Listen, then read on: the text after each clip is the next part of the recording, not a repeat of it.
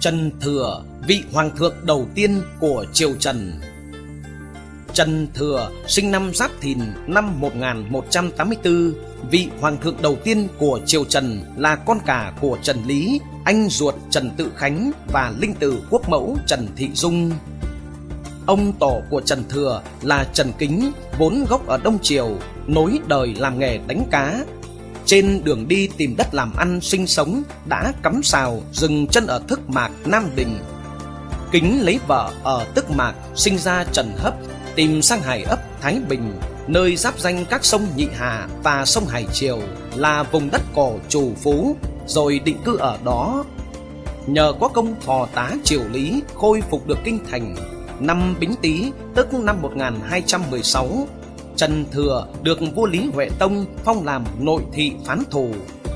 Năm Quý Mùi tức năm 1223 khi Trần Tự Khánh mất, vua phong cho Trần Thừa làm thái úy phụ chính. Khi Lý Chiêu Hoàng làm vua, Trần Thủ Độ đã nghĩ ngay đến việc truyền ngôi cho Trần Cảnh, con trai thứ của Trần Thừa. Bèn thưa với Trần Thừa việc ấy.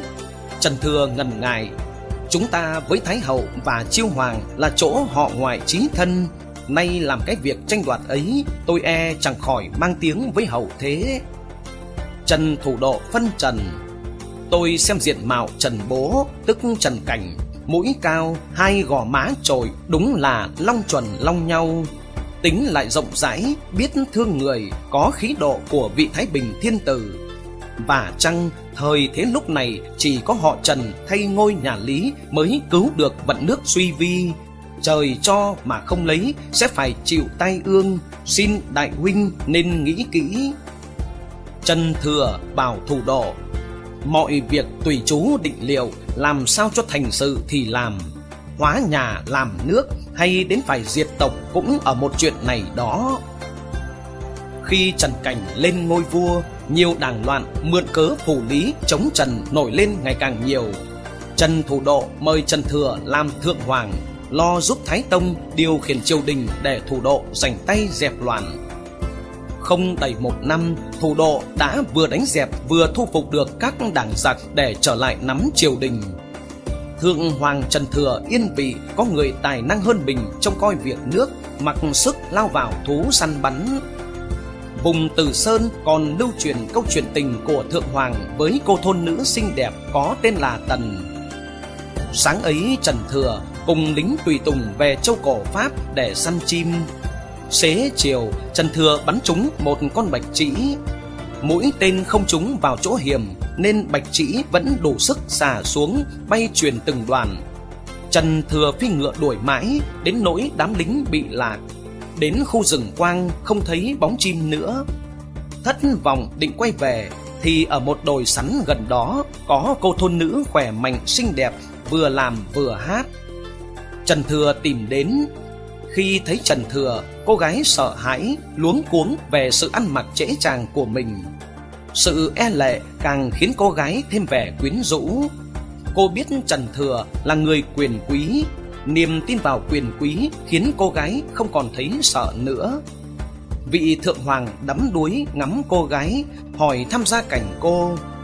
Cô tên là Tần, cha mất sớm, chỉ còn mẹ già.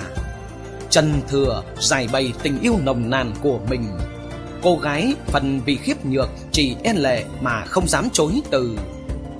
Chiều ấy, đám lính tùy tùng không tìm thấy chủ bởi vì Trần Thừa đã về nhà Tần ép cô gái phải chiều chuộng mình. Sáng hôm sau, Trần Thừa từ biệt gia đình lên ngựa về kinh. Linh cảm một điều hệ trọng sẽ xảy ra. Tần chạy theo níu lấy áo Trần Thừa khóc như mưa. Cô nói tới trách nhiệm của người đã làm chồng cô một đêm. Trần Thừa thề thốt sẽ quay lại và để làm tin, ông đã rút kiếm cắt một vạt áo tía của mình trao cho cô gái. Ông dặn cô nếu có bè nào hãy tìm ông ở kinh sư.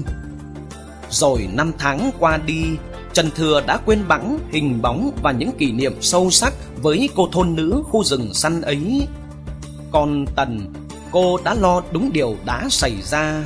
Cô đã mang thai, chịu búa rìu dư luận nhưng cô vẫn không về kinh sư tìm Trần Thừa Vì cô biết nếu Thượng Hoàng yêu cô thì đã quay trở lại. Rồi cô sinh được một bé trai khỏe mạnh. Đứa bé được đặt tên là Trần Bà Liệt. Lớn lên, bà Liệt theo học một lò vật và khỏe mạnh ít người địch nổi. Năm ấy, kinh sư có giải vật lớn nhằm tuyển chọn nhân tài ra giúp nước. Vua Thái Tông và Thượng Hoàng đều xuất thân đến xem. Đô Liệt cũng về dự. Sau cả tuần thi vật, Đô Châu, tức khỏe như Châu, đã lần lượt hạ hết các đối thủ. Đô Liệt xin vào tỷ thí. Ngay từ đầu, Đô Châu đã phải gồm sức khỏe của Đô Liệt. Chống thúc dồn dập, keo vật sôi đồng. Bỗng sau miếng đánh trượt, Đô Liệt bị Đô Châu dùng miếng hiểm vít được cổ xuống, mong giết chết một địch thủ đáng gờm. Trong cơn vật lộn điên cuồng để thoát khỏi chết ngạt, chiếc khăn trên đầu Đô Liệt tung ra, một vạt áo tía rất lạ nằm trên thảm cỏ bê bết đất. Thượng Hoàng Trần Thừa đã nhận ra vạt áo ấy, ông hạ lệnh dừng ngay keo vật, quên hẳn địa vị của mình đến ôm lấy Liệt, đứa con mà ông đã phũ phàng bỏ rơi mẹ nó. Trần Bà Liệt được giữ lại ở Kinh Sư và được nhận làm con Thượng Hoàng. Theo Wikipedia, video được thực hiện bởi kênh Bí ẩn Sử Việt qua giọng đọc Trọng Tuân. Mời quý vị và các bạn đăng ký, nhấn chuông nhận thông báo để đón xem những câu chuyện tiếp theo. Lịch sử bao giờ cũng ẩn chứa những bí mật, những sự thật mà không phải ai cũng có thể hiểu hết được.